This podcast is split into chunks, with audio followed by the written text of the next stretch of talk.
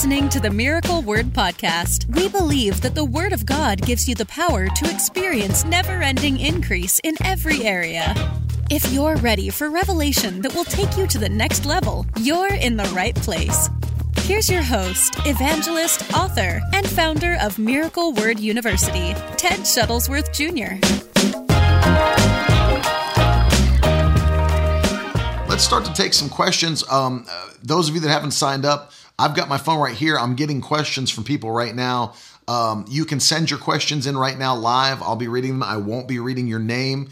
Uh, they'll be anonymous, as it were. Uh, so don't have to worry about what you're asking in the question because we won't reveal your identity, especially if you're, you know, a superhero and you don't want your secret identity revealed.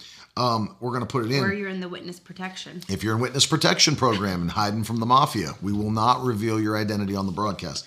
Um, so let's let's jump into a few of these questions, and then Carolyn and I will um, work to answer these together. Uh, this is a, I almost said the name right off the bat. I'm not going to say the name. I'm not going to say the name. Here's a question that just came in. Uh, how do you stand solely is turning away from you? Uh, my son has not spoken to me since January the 3rd, and my mom won't have anything uh, to do with me either. And so the question is, how do you stay strong as a believer and just in life in general? How do you stay, stay so strong when your family's turning away from you? I think one of the biggest things that you've got to lean on is the peace of the Holy Spirit. Because the Bible uh, actually tells us that there will be people who will turn away from us because of the life that we choose to live for Christ. That's happened.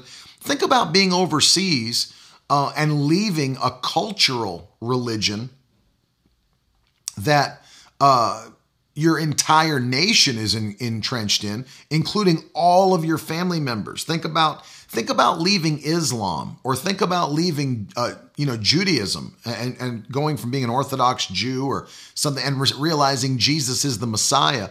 And you leave. Think about leaving something like Islam or Judaism, and then your whole family disowning you because you've left the cultural religion. That's serious, but people have done it. And God said there's a blessing that comes on people that even though you're hated for what you believe, you believe it anyway and you live it anyway. Now, obviously, and I'm going to answer this question if there's things that we've done uh, that have caused others to turn away from us that maybe were sinful, I'm not saying that's the case here. But let's just say, for example, somebody had an affair and now the children won't talk to that parent because they're mad that, you know, the, the divorce happened because of a mistake that was made. You just have to pray for forgiveness, ask those people to forgive you, and believe that God will restore the relationship. If it's something having to do with the way that you're living for Christ or something like that, then you've got to trust in the peace of God. Well, you know? well, yeah, it's just like anything. Not everybody's gonna agree with that, and so you have to make up in your mind that I'm gonna serve Jesus no matter what, mm-hmm. no matter who does it with me, no matter who's by my side, no matter what, because you know we get kind of caught up in the title of family mm-hmm. and you know blood and this and that and we have to realize that yes soul ties are created it is family there is a connection by uh, the natural blood, but we are to be connected and uh, serve and be have Christ as number one in our life. So whether Ted continue to serve the Lord or uh, uh, you know what I mean, anyone that's close to me that's in in my life right now, my parents, my my sister, anyone like that, mm-hmm. I have to know that I have to move forward and continue to serve the Lord because at the end of the day, I'm serving him. I'm not serving everybody else. Right. He's my number one. And that's who I have to make up in my mind that no matter what happens, it's just like the people, like he was saying, the serving the Lord and, and leaving their, their, their, I mean, leaving their culture that, that is ingrained in them. That is not easy mm-hmm. for, for uh, Jews to become born again Jews. Right. Or people to leave um, Islam or anything, anything else. Um, if it's a cultural religion, that it's not just, I mean, think about Judaism, you know, think about Jews, think about those that are maybe uh, from, you know, the Middle East, where it's almost like a national religion. It's a, it's part of the culture. It's actually woven into the culture. Um, you know, if you leave, and Fire Gal's giving, um, a, a, a, perfect example. My family came and still comes against me and left, and her and her mother left uh, Judaism. Uh, but you know what? The family comes again. Why? It's not just a religion, it's the culture. They feel like you're turning your back on the culture. They actually feel like you're turning your back on who they are as a people group. And that and that's not the case. It's funny to me because uh, there's many Jews that'll act like that. However, they never go to temple.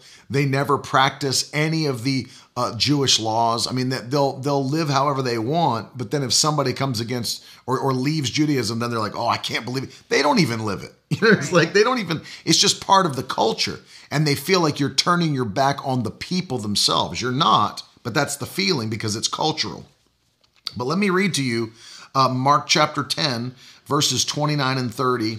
Uh, listen to this. Jesus said, Truly I say to you, there is no one who has left house or brothers or sisters or mother or father or children or lands for my sake and for the gospel, who will not receive a hundredfold now in this time houses and brothers and sisters and mothers and children and lands with persecutions and in the age to come eternal life. Uh, look at what Firegal said. God gave me an adopted church family, people that are now treating her like family, loving her like family.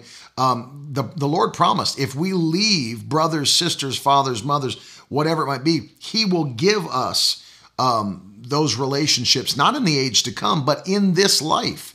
And so there is a blessing that comes on people for um, obeying what Christ has asked them to do and living a life for Christ. And so it's very important. And that's an excellent, excellent question. Um, here is, uh, let me see here, get another question. This is a, another question that just came in. How do you know um, when God, I believe the question is leading, when God is leading your spirit to preach, teach? I'm guessing uh, the question being, how do you know when um, how do you know when God is leading you uh, in life decisions to preach, to teach, to pray? There's Evangeline Toller. That's Joel's wife. Good to see you. God bless you. We love you guys. Um, that's a very important question. How can you be led by the Spirit of God? First of all, I would say uh, if you've not taken a moment to read this book, there's an excellent book written by uh, Brother Kenneth E. Hagin, who's gone on home to be with the Lord uh, called How You Can Be Led by the Spirit of God. Excellent book, and he teaches how to be led by the Spirit. And uh, I, I recommend that book for everybody that is a spirit filled, charismatic Pentecostal believer uh, because being led by the Spirit is probably the most important thing outside of obeying the written word of God being led by the Spirit of God is probably the most important thing that you can do in the world uh, because it literally determines your whole entire life. Yeah. I would have never met Carolyn um, if I wasn't led by the Spirit of God. I would never have the beautiful children that I have today that we had together if I was not led by the Spirit of God. There are so many things in my life that would never have taken place if I was not led by the Spirit of God. Right. And so um, it's very important to understand that the Bible says that his sheep know his voice, and a stranger's they will not follow. His sheep know his voice, and a stranger's they will not follow. One of the things that we always say to people that are asking about how do I know which way to go? How do I know which is the right choice? How do I know where to go to school? What job to take? One of the things that we do, and you can talk a little bit about this, one of the things that we do is we understand that peace is the element that leads you forward in the kingdom of God. Isaiah 55 and verse 12, the Bible says that you shall go out with joy and be led forth by peace. You shall go out with joy and be led forth by peace. So the thing that leads you forward is peace. Love you too, Jay. Brittany said, Yeah, if you didn't stalk her at her job. I did stalk her at her job, but that's because I had peace to stalk her at her job. No, it's true though. It's it's all about feeling the peace. I, I even took the time to pray before we went on our first official date.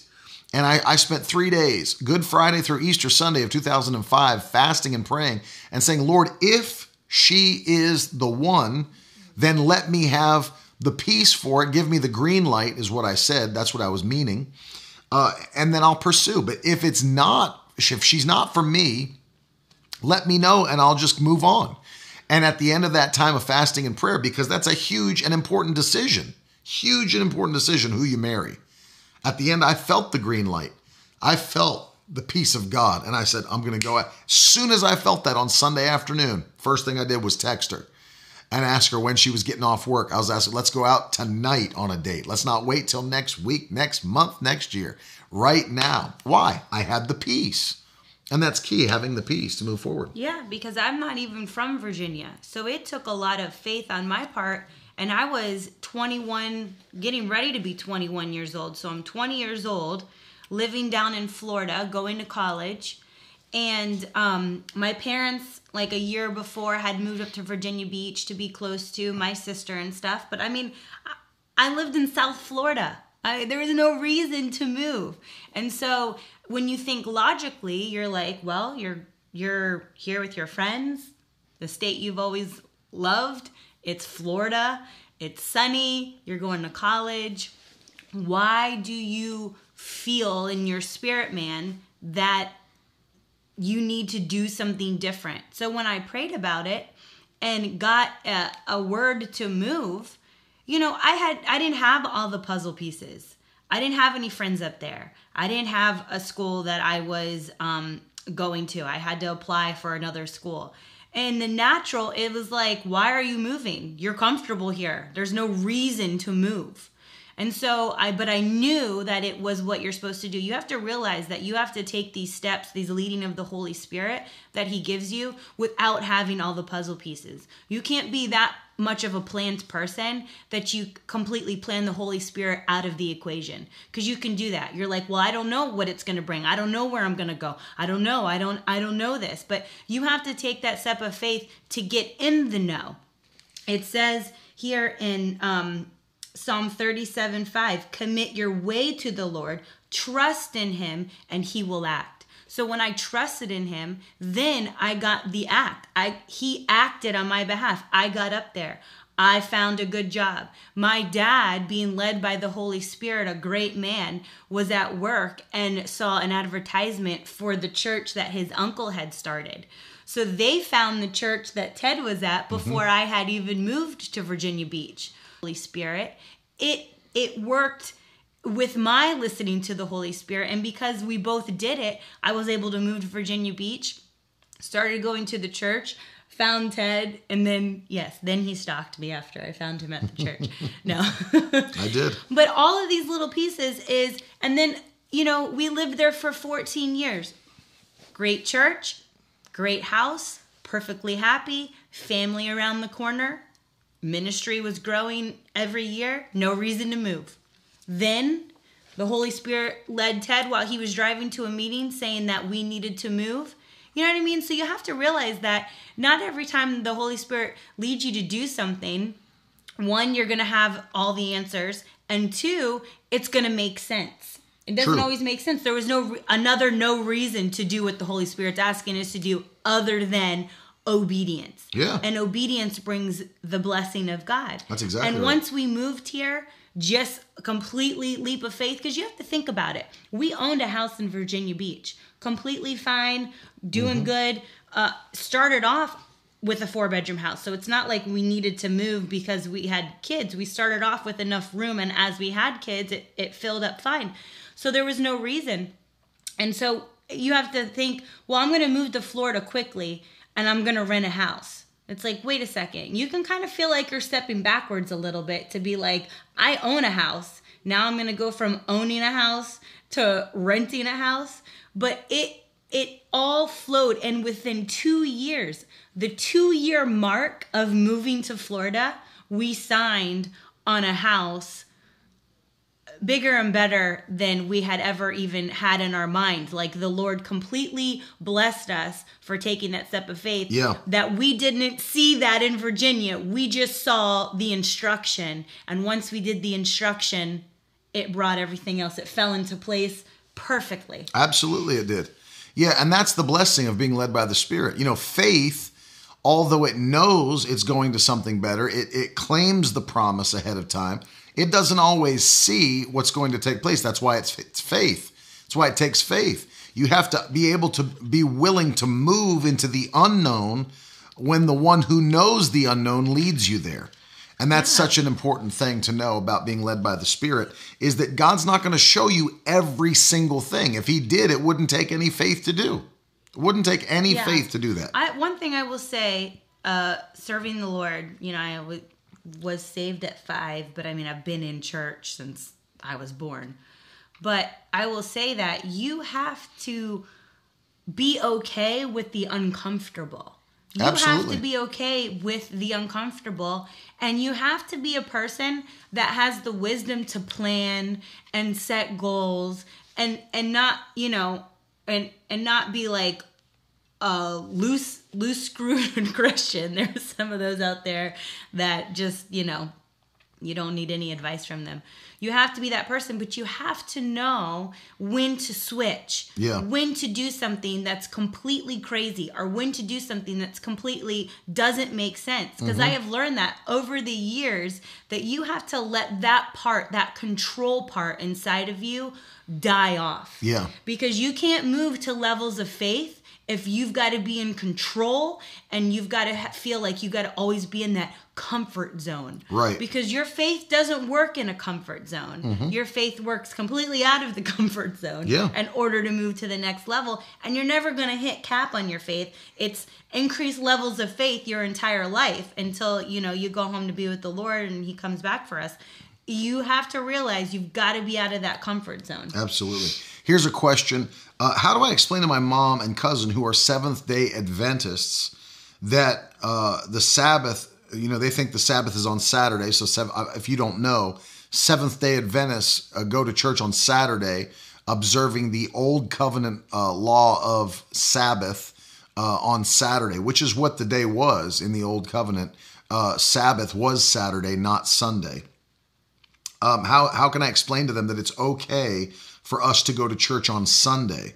Um, they believe that as a Pentecostal, they're wrong uh, for going to church on Sunday, not Saturday. That um, you know, it's it's supposed to only be uh, on Saturdays as according to the law of Moses. Uh, first of all, Jesus fulfilled the law of Moses, and we're not under the law anymore. And so the Sabbath day, uh, we don't observe it the same way that they did under the law. And people say, and you know, you'll hear this said, well, you know, Sunday is actually pagan in origin because it was the day of the worship of the sun and people people have been Christians have been tricked into to moving away from the Sabbath day and into Sunday. It's a pagan tradition a pagan ritual. It's not true at all. Historically the reason Christians gather together on Sunday is because Sunday was the day of the week Jesus was resurrected from the dead and so if you read even in um, the book of Revelation, where uh, John the Revelator said, I was in the Spirit on the Lord's day. What he was referring to when he said the Lord's day was Sunday. It was the day Jesus was resurrected from the dead. So Christians don't gather together on Sunday uh, because of the fact uh, it's it, we got tricked into some pagan ritual from people that worship the sun. The the reason Christians gather together on Sunday is because it's the day Christ was raised from the dead.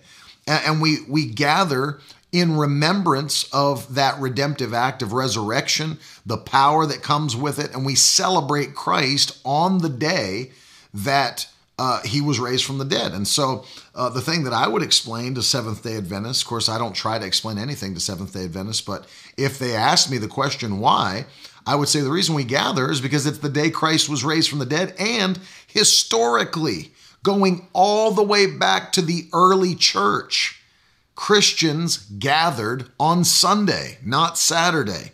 It was the day of the Lord. It's the day of the Lord, as, as, as the uh, John the Revelator said. I was in the Spirit on the Lord's day and referring to the day that Christ was raised. So that's the that's the answer to that question. It's very cut and dried, very clear, and easy to understand. Uh, the second question is this why are the, why is it that people who are filled with the Holy Spirit are not operating in power? How do you start operating in power? This is a very good question. Why is it that people that are filled with the Holy Spirit are not operating in power? The reason is because being filled with the Spirit is not the only step that it takes to operate in power. You, it's it's like this. Uh, you know, for your car to go anywhere, it has to have gas in the tank. But you realize that putting gas in the tank is not the only prerequisite to your car going somewhere. You also have to turn the car on. You also have to put the car into gear, and you also have to hit the gas to allow the engine to use the fuel that's in the tank. The same exact thing is true with believers. You can be filled with the fuel of the Holy Ghost, who is the power that causes your engine to work. However, you still have to turn the car on, still have to put in gear, and you still have to press the gas. Meaning, you still have to take actions of faith to go and do the things Christ has called you to do and operate in power. Let me give you an example.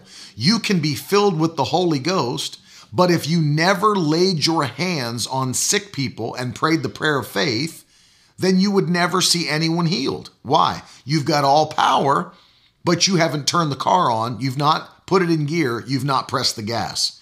Because it's not just about being filled with that power, it's about taking actions of faith so that the power can operate.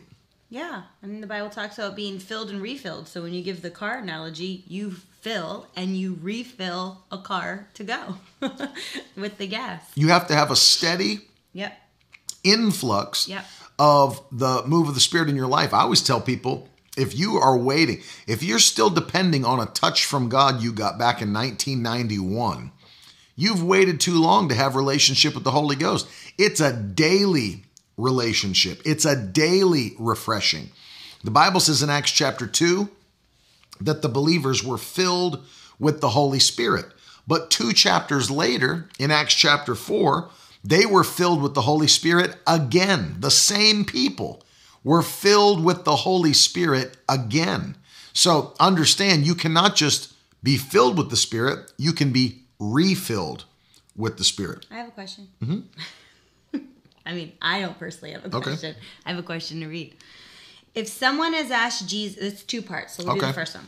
If someone has asked Jesus into their heart, lived for him a good chunk of their lives, still profess to be a Christian, they're good people, believe in the Lord and everything, but yet aren't really serving him right now by only casually going to church, maybe watching some messages, um, somewhat talk about God with their kids, but they drink, gossip, swear, etc. Would they still go to heaven?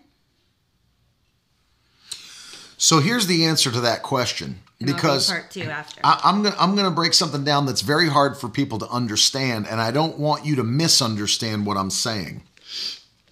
Anybody that watches the broadcast for any period of time, first of all, you know that I'm not a reformed Calvinist. You know that I'm a Pentecostal. You know that I'm a, not a cessationist, I'm a continuationist. I believe in the Holy Spirit's work today. I'm also not a hyper grace teacher. Okay? So let me tell you what I mean by that. Reformed Calvinists believe that you have nothing to do with your salvation in the first place. God chose you to be saved, made sure you heard the gospel. You can't resist the gospel when you hear it. You believe it. You're saved, and then you will take actions of holiness for the rest of your life until Jesus comes or until you die. That's what Reformed Calvinists like Baptists and Presbyterians believe. Hyper grace people believe that maybe you have a free will, a free choice. You can choose to be saved when you hear the gospel. But then once you're saved, your sins don't matter anymore. Now, Baptists don't believe that. They believe that people who sin were never really saved in the first place. If they go on continuing in a life of sin, they weren't converted because a converted person will take actions of righteousness through the rest of their life until Jesus comes or until they die. Hyper grace people believe once you get saved, sin can no longer separate you from God. Your sins don't matter because you're past present, and future sins were forgiven by the shedding of Jesus' blood. I don't believe either one of those. So when this person says someone was saved for a good chunk of their life, and now they seem to just live however they want to live, um, you know, and they they attend church casually. Uh, they may drink, you know, whatever the things they listed there were. Will they still go to heaven? Remember this going to heaven is not based upon what you do. This, this is a biblical doctrine. What does it take for a person to be saved? For a person to be saved, according to the Word of God, what the Apostle Paul taught, they have to hear the gospel of Jesus Christ. They've got to believe it in their heart and confess with their mouth that Jesus is Lord and believe that God raised Jesus from the dead. Those are the prerequisites for salvation. Now, if you're asking me, how much sin does it take, or how lackadaisical do you have to be in your salvation to lose your salvation? I can't answer that question because obviously I don't know what goes on behind closed doors with people's lives. I don't know if they're adhering to 1 John 1 9. Uh, if we'll confess our sin, he's faithful and just to forgive us and cleanse us from all unrighteousness. Can believers sin? Yes. That's why 1 John 1 9 was written. That if you're, by the way, it was written to Christians, not Gnostics, as the hyper grace teachers teach. That's ridiculous.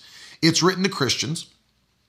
And so, because it's written to Christians, you understand that it's possible, obviously. If it wasn't possible for Christians to actually sin, Paul wasted a lot of parchment sending letters back to churches telling them to stay free from sin. He was writing to Christians in all of his letters telling them, stay free from sin. Of course, it's possible for a Christian to sin. Is there help for when you sin? Yes, there's forgiveness. You can, you, you can actually pray and the Lord will forgive you of your sin. You don't know the state of someone's heart. It's not my job or your job to judge the veracity of somebody's salvation, the truth of their salvation, the reality of it. It's not your job. It's not my job. They're God's servant, not your servant. So your job is to actually live your life for Christ as fully and faithfully as you can and not try to judge someone else's salvation because you can't. You don't know what's going on behind the scenes. You just have to pray that God strengthens them, that they catch on fire, get hungry. I can't tell you, you know, how many mistakes does it take for someone to lose their salvation? I think if somebody completely rejects salvation, and says, forget all that. I'm going to go live how I want and I don't care anymore about what Jesus did. Yes, you can you can step away and walk away from God's grace. No question. You can frustrate the grace of God, the Bible says. So And then the second part was and if so, what is the draw for a full force believer to stay pressing into the things of God, believing for financial miracles, healings, etc., when the first person I talked about is wealthier, just as healthy, etc., as the second person who is believing for more but doesn't have it. Yeah, but you have to remember. You have to also remember that the first person that you're making um, that you're making as an example, number one, if that's truly how they're living their life, then they are in danger of losing their salvation. They're in danger of frustrating the grace of God and in danger of spending eternity in hell. So how, what does it matter if you have money if you're about to spend eternity in hell? What, what does it matter if you are healthy in body but about about to spend eternity in hell? The other thing that you don't think about the person asking the question is are they doing everything that the Bible says to receive what God's plan for them yeah, to have? That's what I was going to say is that I would make a focus on making sure you're doing everything that the Word of God says to receive everything that He says as a child believer that we are supposed to have, to operate in, to live by. Not, not worrying about what your neighbor does, someone in your family. I would take the focus off of that and just make sure you and your family, your husband, if you're married, your children are living exactly the way the word of God has told us that we're supposed to live and doing everything that you're supposed to be doing. No question. And yeah, it's just like with healing and stuff. You know, people get sidetracked. They get their blinders off and they say, "Well, this person was a Christian, but they died of this," or "This person was a Christian and they got a hold of this disease or they're battling this." And, you know, well maybe it's God's will that we kind of learn, you know, what it feels like to be sick to um, experience his healing, and that's a bunch of crap. Right. Because that's, that's not, not what the accurate. Word of God says. No. You can't go by what other people are doing and living. You know, their their fruit's gonna come out there. All that's gonna you know be exposed. You have to do and and make your focus on what does this say. This is my instruction manual. This is the only thing I'm supposed only thing I'm supposed to go by and keep your blinders on no matter what anyone else is going through or says. True. And and and and, and that is Brittany's asking on YouTube. Um, maybe if they're convicted about their actions, it's a good indicator that they still care. Yes, if you can sin and no longer feel guilt, shame, if you can no longer feel conviction, you're in a bad place. You're in a bad place if you can live constantly disobeying God's word and don't feel bad about it. You're you're in a place where you need at that point to be regenerated by the Holy Spirit and to come back to Christ. In the same question, uh, line of questioning about faithfulness to God's kingdom, this question was asked. Some people are very strict about their daily devotions. They say that they must have exactly one hour in the presence of God and read their Bible every day. And if you don't stick to that, then you're being unfaithful. Other people say that's too religious and it's okay to do a little bit shorter, a little bit longer, depending on where the Spirit takes you that day. What is your stance on this? Well, uh, this I'd have to say it this way. I'd have I'd have to go by. Uh, there's obviously nowhere in the Bible that tells you how long to pray, right? We just have to look at the examples of the apostles and examples of Jesus and see what did they do. Uh, because that would Jesus, by the way, is our example. The apostles are also our examples. Paul said, "Follow me as I follow Christ." So they are there to be examples to us.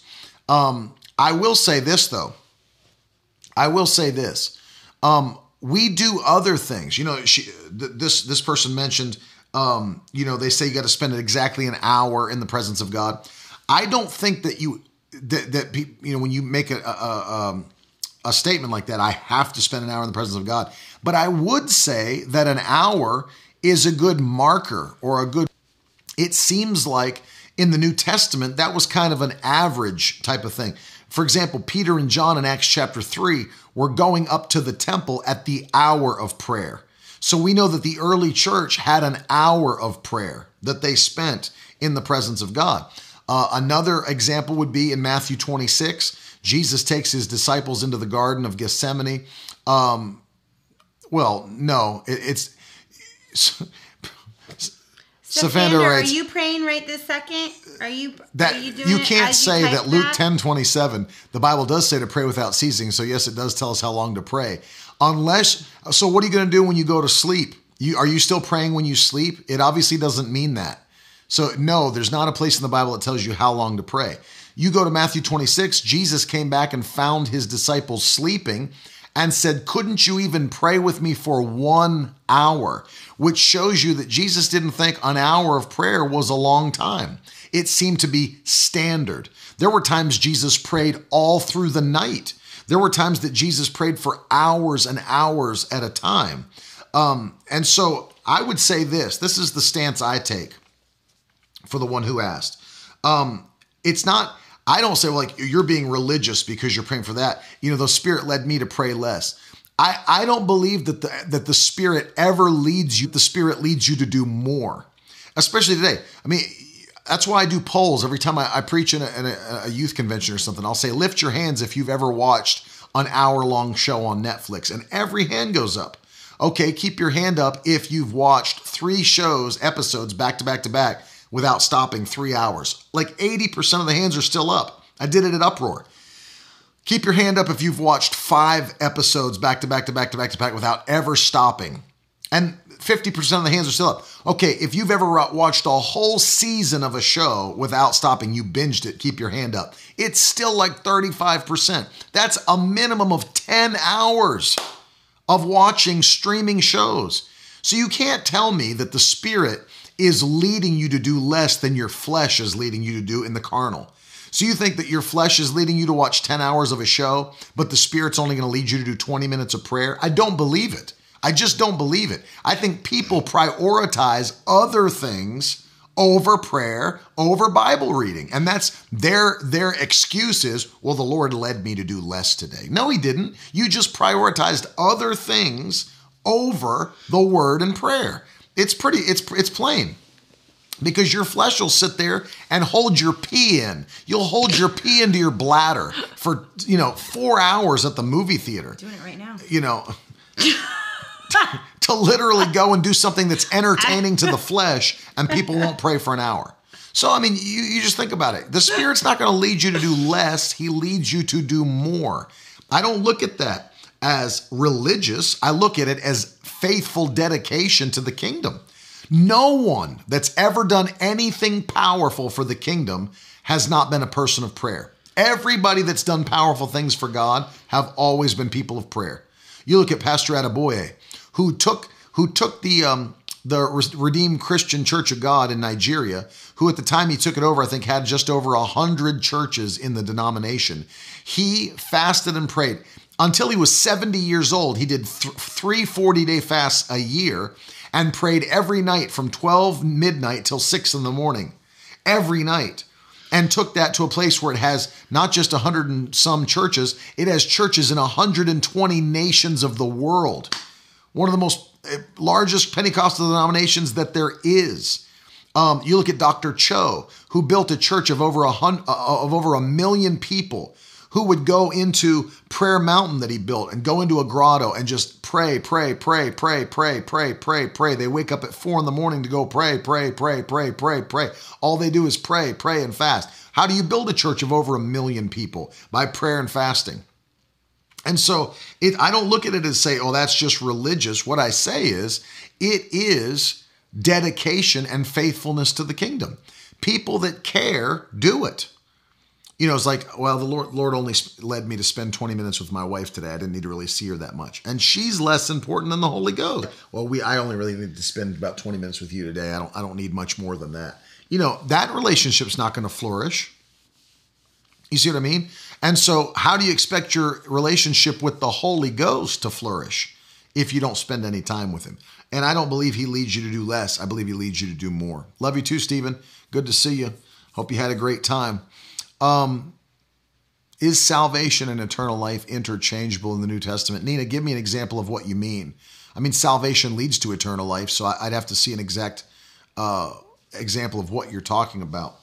Um, let me give you. You have another question? Or do you want me to? Well, no. Tammy said she asked about the Pandora bracelet and charms. And oh, let me. Unless um, you have like evil charms. No, she she. I think she t- sent that in. Yeah, but she uh, also oh, wrote yeah. it up there. She wrote it here. I mean, uh, she she did send it in about the bracelets. She had heard people saying that they were evil Pandora charms. They had to get rid of their Pandora bracelets. They're evil or whatever. Um, what do you have? Your birthstone as a charm. Your grandkids. You have a dog. I don't charm? know the history of that. I mean, it's like those Alex and Ani bracelets. Yeah, I don't. I don't know about that. I, they I don't have know anything charms about that are, you know, like Evil? the new age. Well, no, like the new age stuff that you they all believe in. But that's the people's discretion that buy the charms. Other than that, it's a it's a uh, sterling silver bracelet. Yeah, I, I, that you add the charms to. It's I've like not heard Alex and Christians are are notorious for for calling everything evil, everything wicked. You know, I they're have notorious a whole for set it. of Alex and Ani bracelets. I've got the Holy Spirit dove. I've got my kids' birthstones. I've got my initial. None of it is, uh, you know, casting evil spirits. You go in the store, they do have charms for, you know, whatever people that believe Just don't do stuff. evil stuff. Just don't do it. Yes, pretty ones. There you go, Tammy. Uh, here's you a wear question. your bracelet and you're fine. Plus anything, no deadly thing can come near your dwelling. Exactly. You're good. Um, Danielle, yeah. So here's a question. My my children are six and almost five, and are asking how they can pray in tongues. They hear me speak pray in tongues often, and they want it for themselves. How can I help them at such a young age to pray in tongues? Um, our daughter Madeline was filled with the Holy Ghost at five years old. And so it's different. I understand that it's different for everybody. Um, Brooklyn is six, Yeah. And she's not yet been filled with the Holy Spirit. Maddie was five. She was in a children's church class, and her cousin laid hands on her in the class. She fell out in the Holy Ghost, started speaking in tongues. I was filled with the Holy Spirit at five. starting to ask, and it was funny because during camp meeting, and you were um, singing and stuff, but there's a few times you had like people lift hands and press in, and I look over and she's going. Now, whether anything was coming out, she's now Seeking it. getting in that place where it's like, well, I know this is right. I'm not quite sure about it yet, meaning the full understanding of it. She's six. And, we've never pressured her like you need to get filled with the Holy Ghost. I know. Parents, that's one of the things I get messages for where parents are so worried for their kids like uh, living for the Lord. It's like they're 5. Come at them on their level. Just talk to them at their level. Explain to them. At this point in in life, it's their reflection of what you're doing you know, you can teach them so much. Their minds uh, taking in so much, their spirit man's taking in so much, but you have to be the one as an example. I'll get moms write me and they're so worried. I had one say, you know, my five year old, they I, I want to read to them or I want to do this with them and all this stuff the mom has planned out for them and and it's like but they take they they don't want to they seem like they don't care it's like they're five they're not going to be studying the word of God like you're doing at 36 years old. They're not going to always, you know, some kids do, some don't. It mm-hmm. doesn't mean that their salvation's lost or they're not going to be on fire for for the Lord. So you got to take it easy a little bit. I'm not I'm not saying you Danielle. I'm just saying like take it easy a little bit. You revealed the them. question, asker. She asked it on here. No, she asked it. No, she asked oh, it she here first and then you didn't you ignored her so then she went to the text well, based on the instruction. well that's instruction so you thank you jesus. so no, that's true. But so, you know love you, you too pastor terry. But that's it. Brooklyn is now starting to see her sister talk about it yeah. see her mom and dad. She's around it. She hears it at home and they're they're and so you know what danielle? You have the ability to lay hands lay on hands your on own them. kids mm-hmm. and and and teach them. That's right. so when you lay hands on them encourage them to begin to speak it out because we had to do this in church the other day where we were asked to lay hands um, on people who wanted to be filled with the Holy Spirit and they'll just stand there.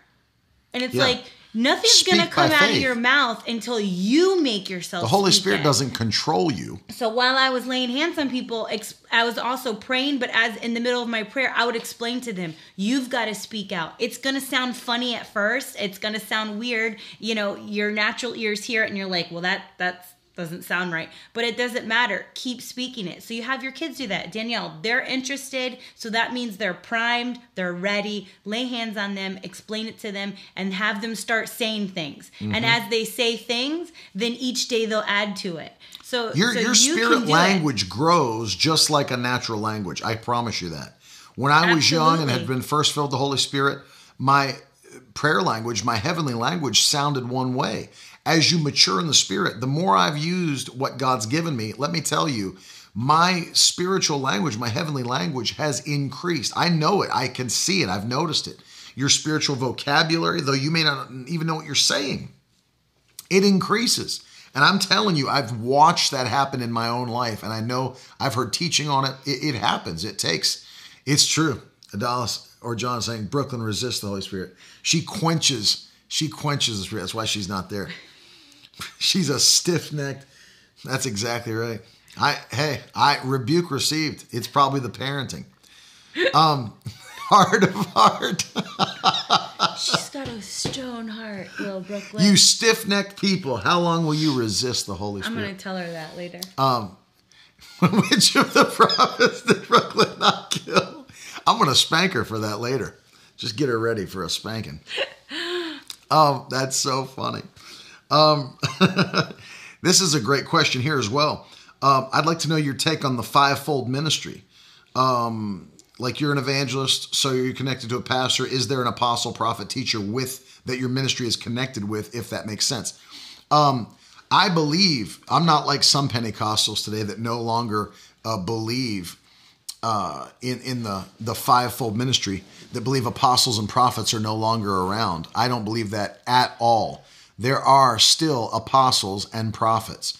Obviously, not there's no apostles of the Lamb available anymore. The, the 12 died, but there are still apostles and there are still prophets. There are still evangelists, pastors, and teachers. I believe in the fivefold ministry gift. You know, one of the dumbest things I hear people say regarding apostles is, well, because the Word of God never gave us any instructions on how to continue to choose apostles, there aren't any anymore. You don't choose apostles. They are set apart by God. They're called by God, just like any other ministry gift. Same with prophets. You don't choose a prophet. They're called by God. They're separated by God. And uh, there are prophets today. And uh, the fivefold ministry is still functioning. They don't all have to be, uh, and the question I think is, do they all have to be connected one with another? Meaning, uh, you know, does an evangelist have to be connected with an apostle, a pastor, a prophet, a, a teacher? I don't believe you have to be connected. We do have a pastor that we attend church faithfully, especially when we're home, and uh, and our pastor preaches, speaks into our lives. We're submitted to the church, submitted to the pastor. Um, and and we are we have relationship with all those other ministry gifts as well apostles prophets other evangelists other pastors other teachers they all function they're all doing the work of the ministry they're all still active today um, but they don't all have to be directly connected if you will like every ministry has to be connected with one of the other four functioning as that but they all work in the body of christ to accomplish uh, the purpose of God. And so, uh, yes, first first answer is they all are still functioning. They are all are still uh, available today and are being called today, and uh, they're all working in the body of Christ today. So I would never reject, as some denominations are now doing, um, all fivefold ministry gifts. Uh, and and we have friends that are in every gift. We know people that are in every uh, office of the fivefold? So that's a great question. And uh, we're connected with them by the body of Christ, but not, I don't know if how to best say that, not like connected as though we're like a part of the same ministry. You see, you see what I mean?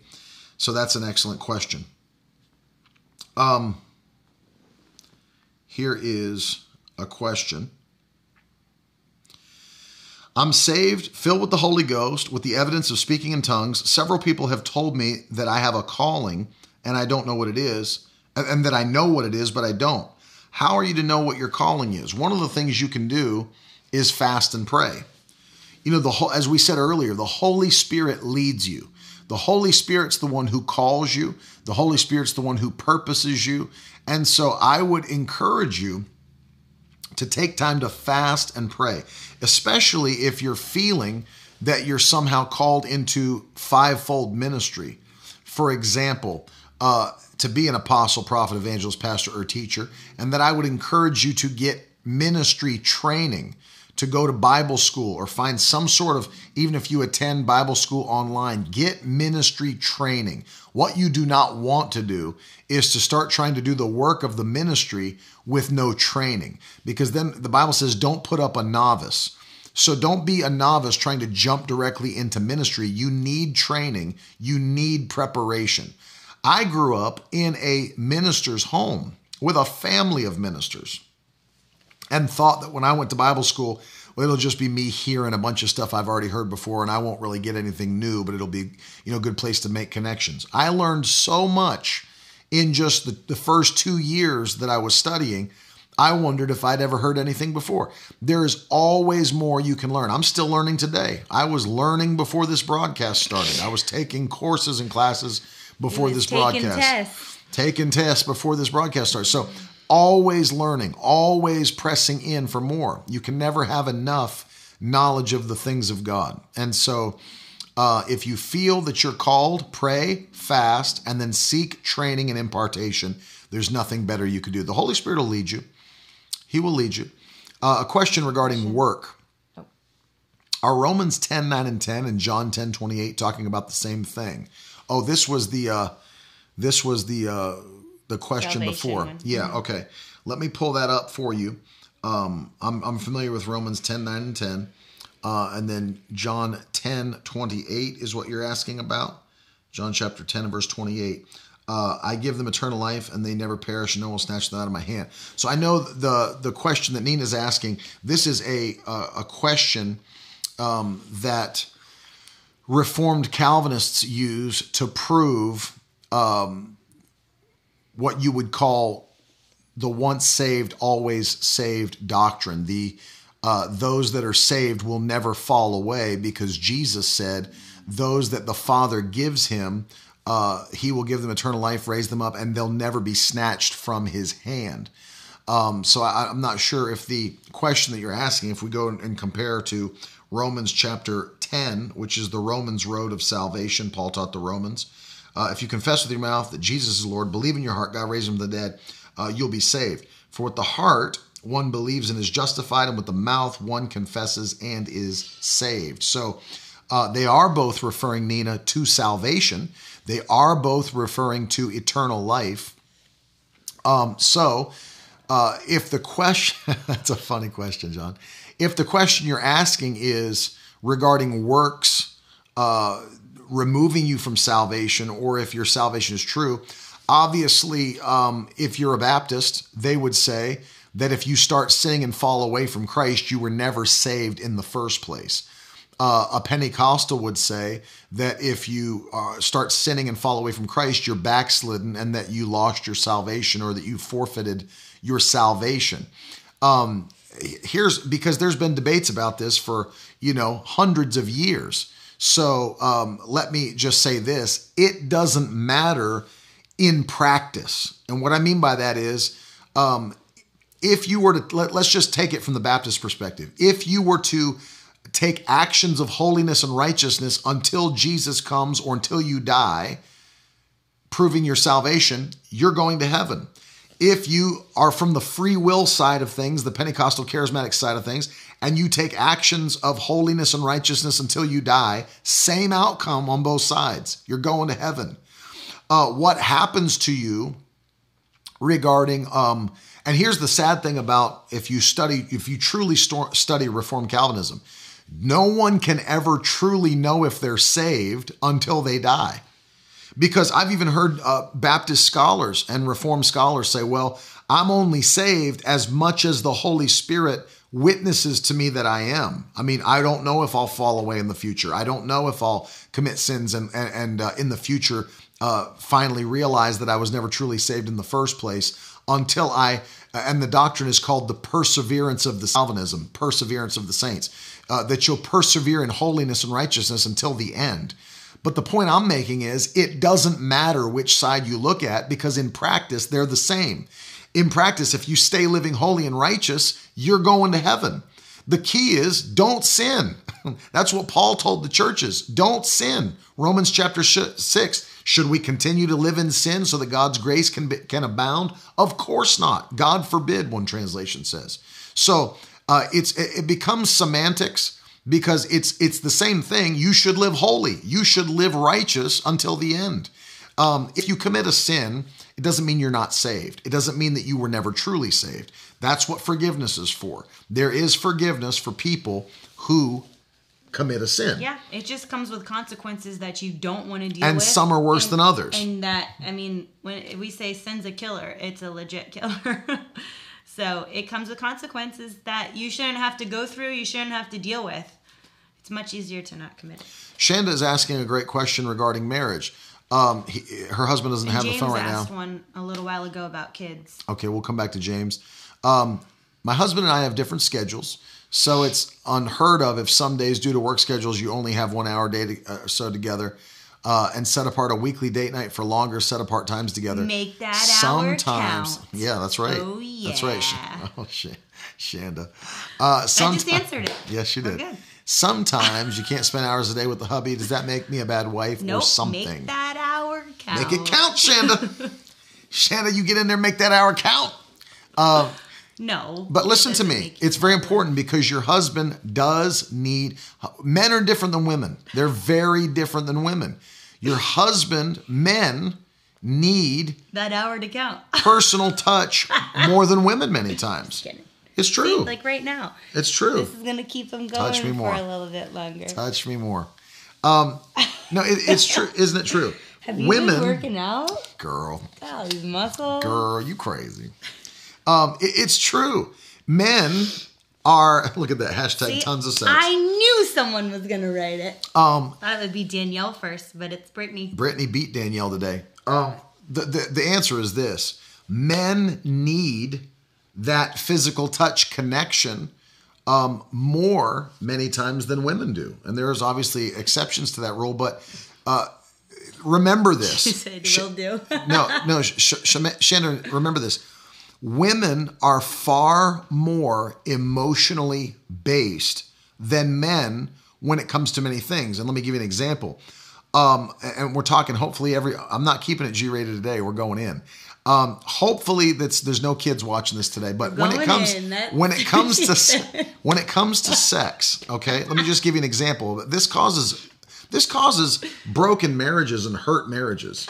It really does. Absolutely. It's so when it, let, us say this when it comes to sex, Michael, a woman, and, and I, I've learned this after 15 years of marriage, a woman, how open she is, is based upon how she feels cared for, how, how she feels uh, emotionally connected, how she feels personally. Well, I don't even feel pretty right now. I don't feel cute, whatever it might be. That's a factor, whether you care for it or not. It, it, it, whether you believe it or not, it's a factor. Am I how do I feel between my husband and I?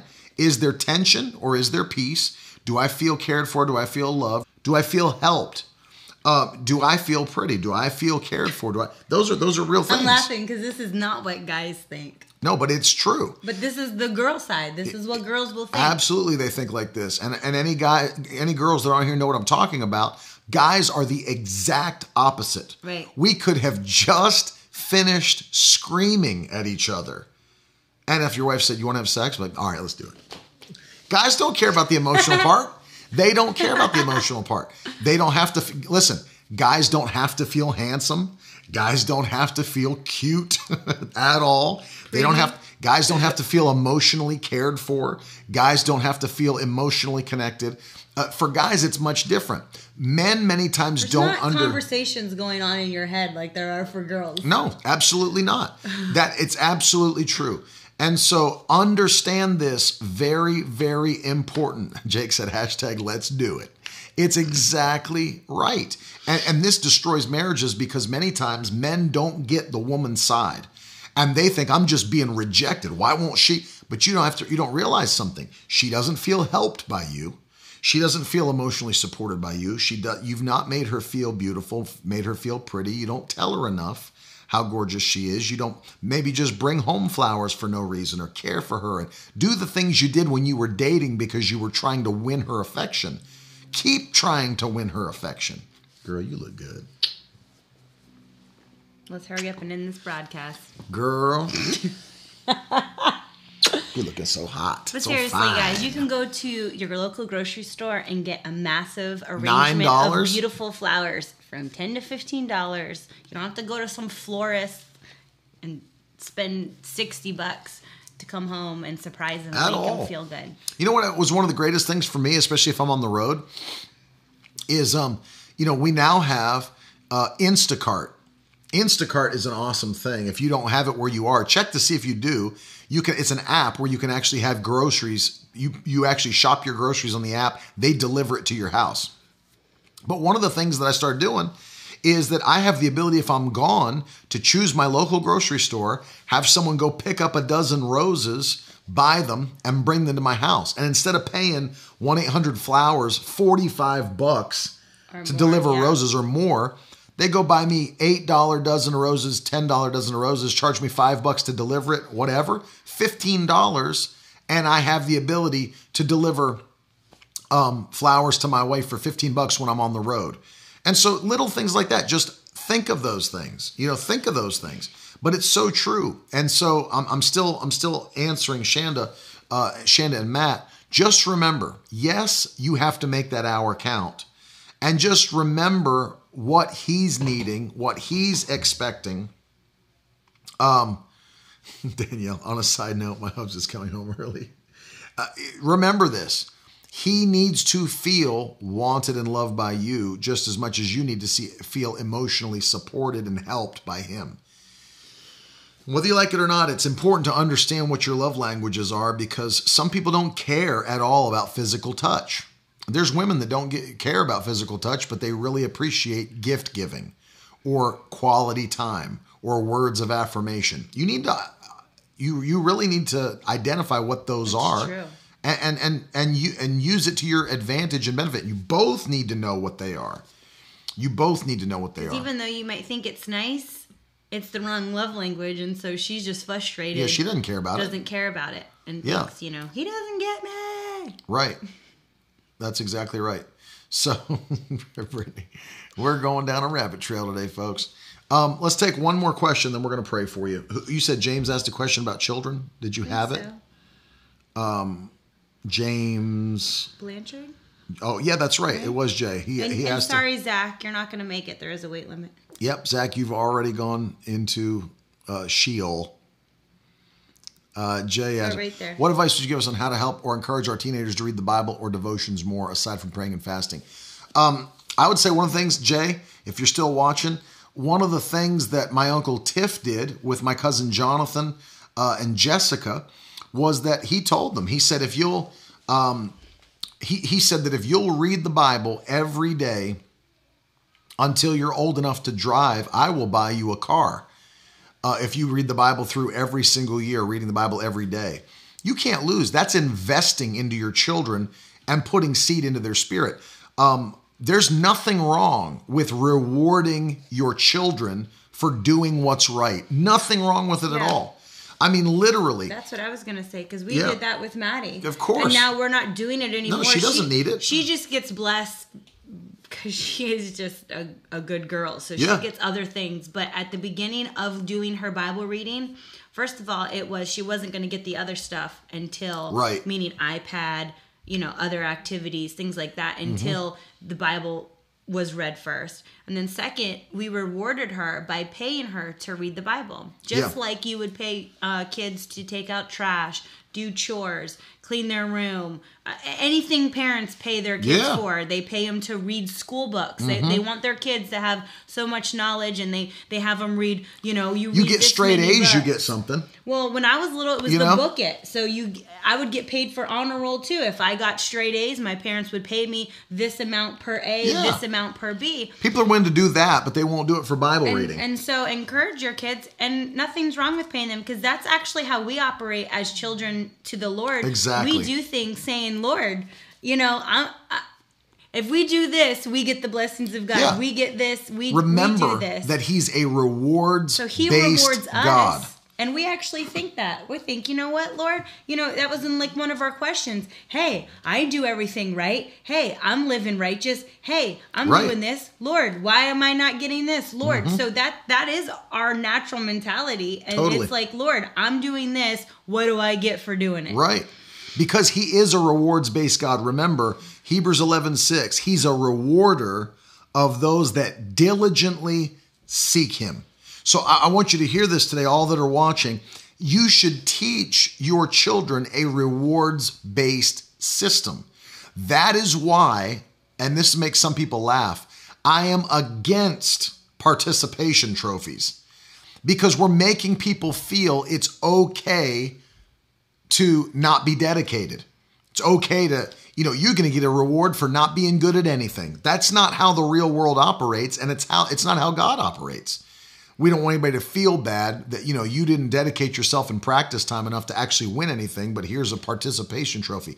There is no participation trophy. He rewards diligent seekers. Do you know what the bible says god said to the one who overcomes i will give and then he lists the things that he will give a new name a white stone i mean he goes through it in, in the book of revelation to the one who overcomes i will give so god's a rewards based god and when we teach our children that they should do things with the expectation of reward, that's the only reason David killed Goliath. He stopped before going out and said, What's to be done for the man that kills this giant? I'm not going to do it for nothing. I'm yeah. doing it for a reward. So what am I going to get? What do I get out of this? Well, that's a very selfish way to live, brother. No, God wants you to live like that because it puts an expectation and a demand on his goodness. But we do it so much in the natural that we have to like let that seep in over in the the supernatural part because it's like when we have, you know, when we pay for our kids to do sports. Uh, Maddie does tennis I have to pay the instructor. I'm expecting her yep. to learn something by me paying them. Absolutely. She's doing piano lessons. If she has a piano teacher that comes over, I'm saying, hey, I'm giving this to you. I expect her to know what she's doing Absolutely. at the end. So we have to let that seep in to the things like this that it's like, hey, I'm paying you. I expect you to read your Bible. This yep. is what I want to see at the end of the week. Or this is, you know, if you knew, if you want to give them a track to do, then say, hey, you know, by Monday through Friday, this is this. And then when you've done it, here, here's 20 bucks, you know, yeah. something like that. But they, they, they should see that reward naturally too, because it just gets them prepared for receiving from the things of God, mm-hmm. where they put it into placement when they're on their own and they're operating by their own faith. Yeah. When they're out there, they've, they know what it feels like. They can see it. They're mm-hmm. like, you know what? I did this. This is what my parents in the natural did. Now I'm going to use my own faith, absolutely, and receive it. And and th- then they start, you know, working their own faith, and, and when they're out on their own. No question. I'll answer this because this is a quick answer. Fire Gals asking on YouTube: um, Is a gifting and a calling the same thing? Or does your gifting precede the calling, like serving ministry? That's a great question. Here's the answer A gifting and a calling are not the same thing, but your gifts will supplement your calling. So, for example, I am gifted to play the piano and and some would say sing, others would say I'm not gifted to sing, but I am gifted to play the piano for sure. Um, but that's not my calling. My calling is to preach the gospel, to, to evangelize, to be an evangelist. But as you've noticed, that gift supplements that calling, helps that calling. Um, I have a gift to do graphic design, web design, uh, multimedia design, all that, all that different stuff. That's not my calling. I'm not called to go start a graphic design firm, although I had one at one time. But my calling, it supplements my calling. Those gifts supplement my calling. So you can see things that God's gifted you to do in life. They may help you to discover your calling, but they are not necessarily your calling. And so I would get into trouble if I thought all I'm supposed to do with my life is go be a piano player or go be a singer or go be a graphic designer or go be a web designer. If that was all I thought, then I would miss out on what my true calling is, which is what the Holy Spirit told me to be a preacher of the gospel. Well, now that I know that that's my calling, now I understand. Oh, the piano playing, the singing supplements that get that calling. The graphics design, the web web design, whatever else, multimedia, they supplement that calling. And so they're a help. They're the legs upon which your calling stands, but they're not your calling. But they do help you to discover your calling. So that's an that's an excellent excellent question.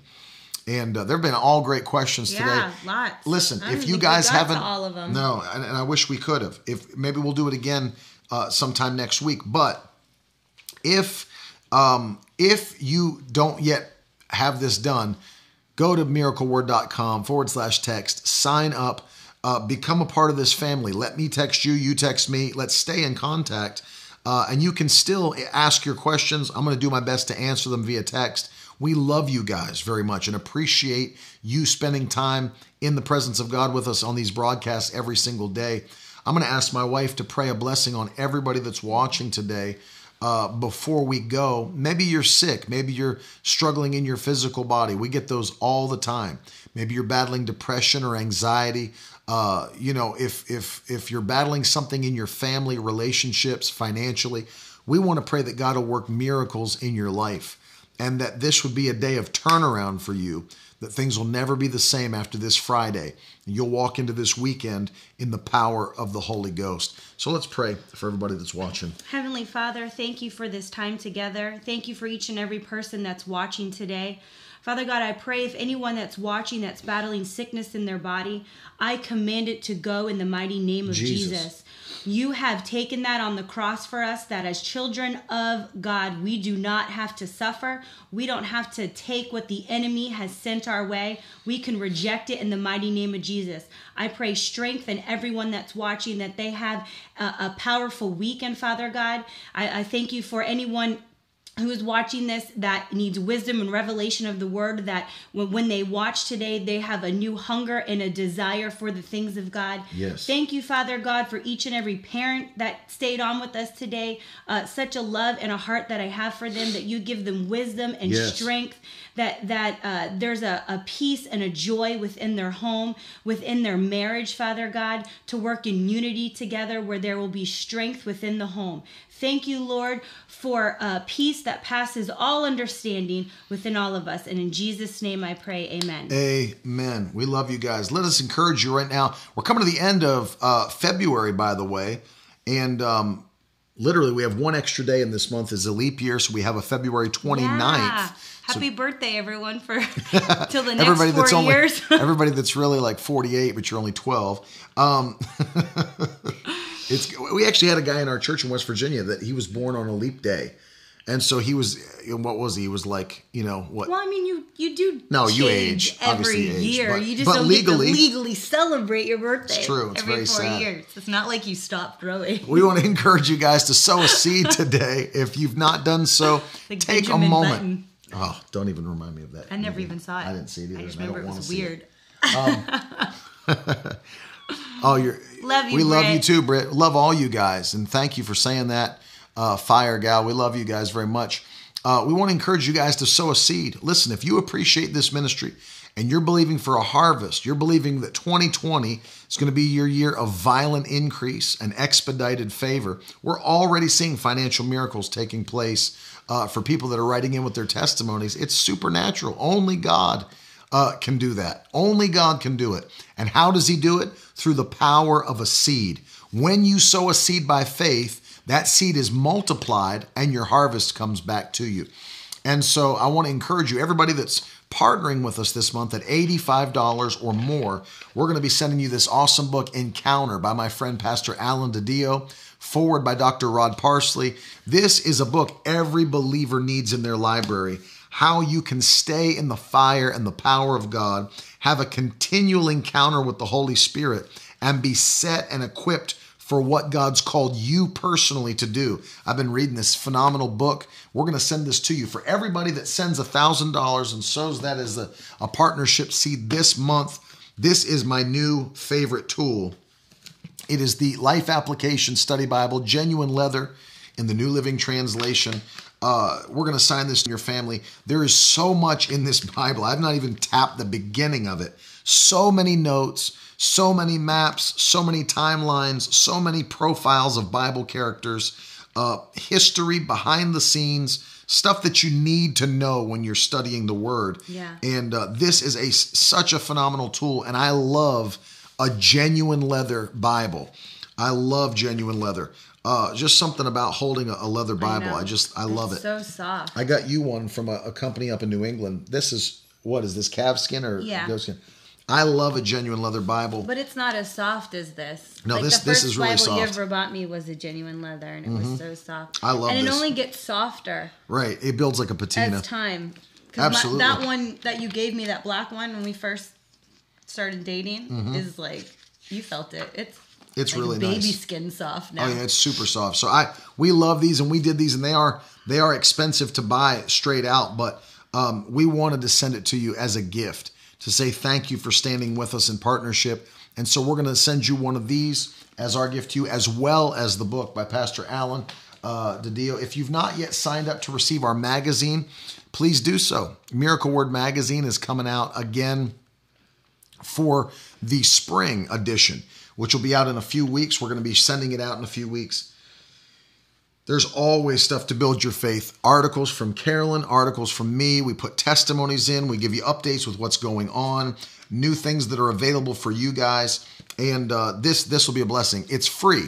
You can go to miracleword.com and there's a picture of this magazine at the homepage. Click on it, sign up to receive yours. Let me ask you to do one favor before we go. If you've not done this, uh, let me ask you to do it with this new magazine that's coming out, we want to take some of your own testimonials of people that have been a part of Miracle Word University. We want to hear what you have to say about Miracle Word U and the courses you've taken. So if you are a part of Miracle Word U, do this for me, and I'll put it in the comments so that you can see it. Go to miracleword.com forward slash next. Let me put it in right now. Miracleword.com forward slash next. There it is.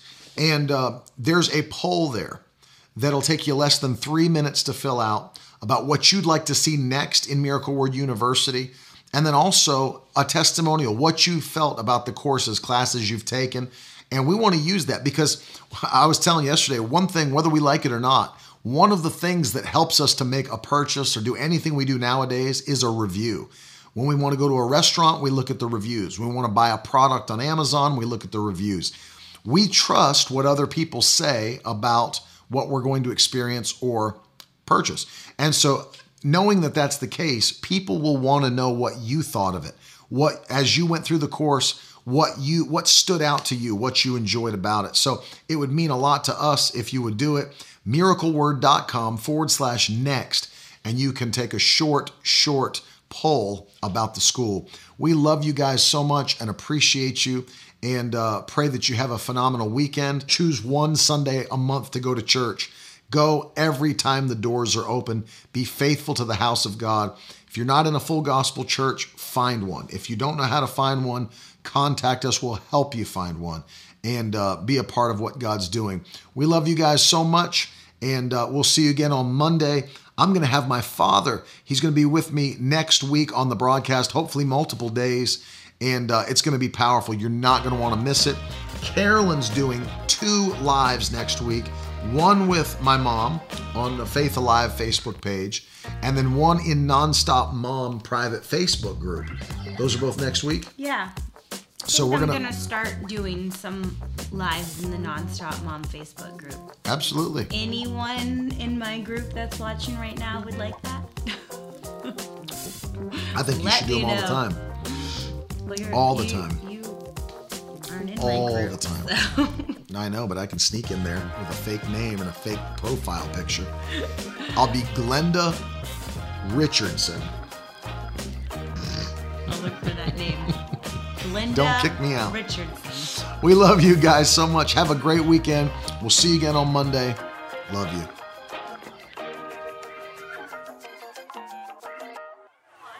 Now that's the stuff leaders should be made of.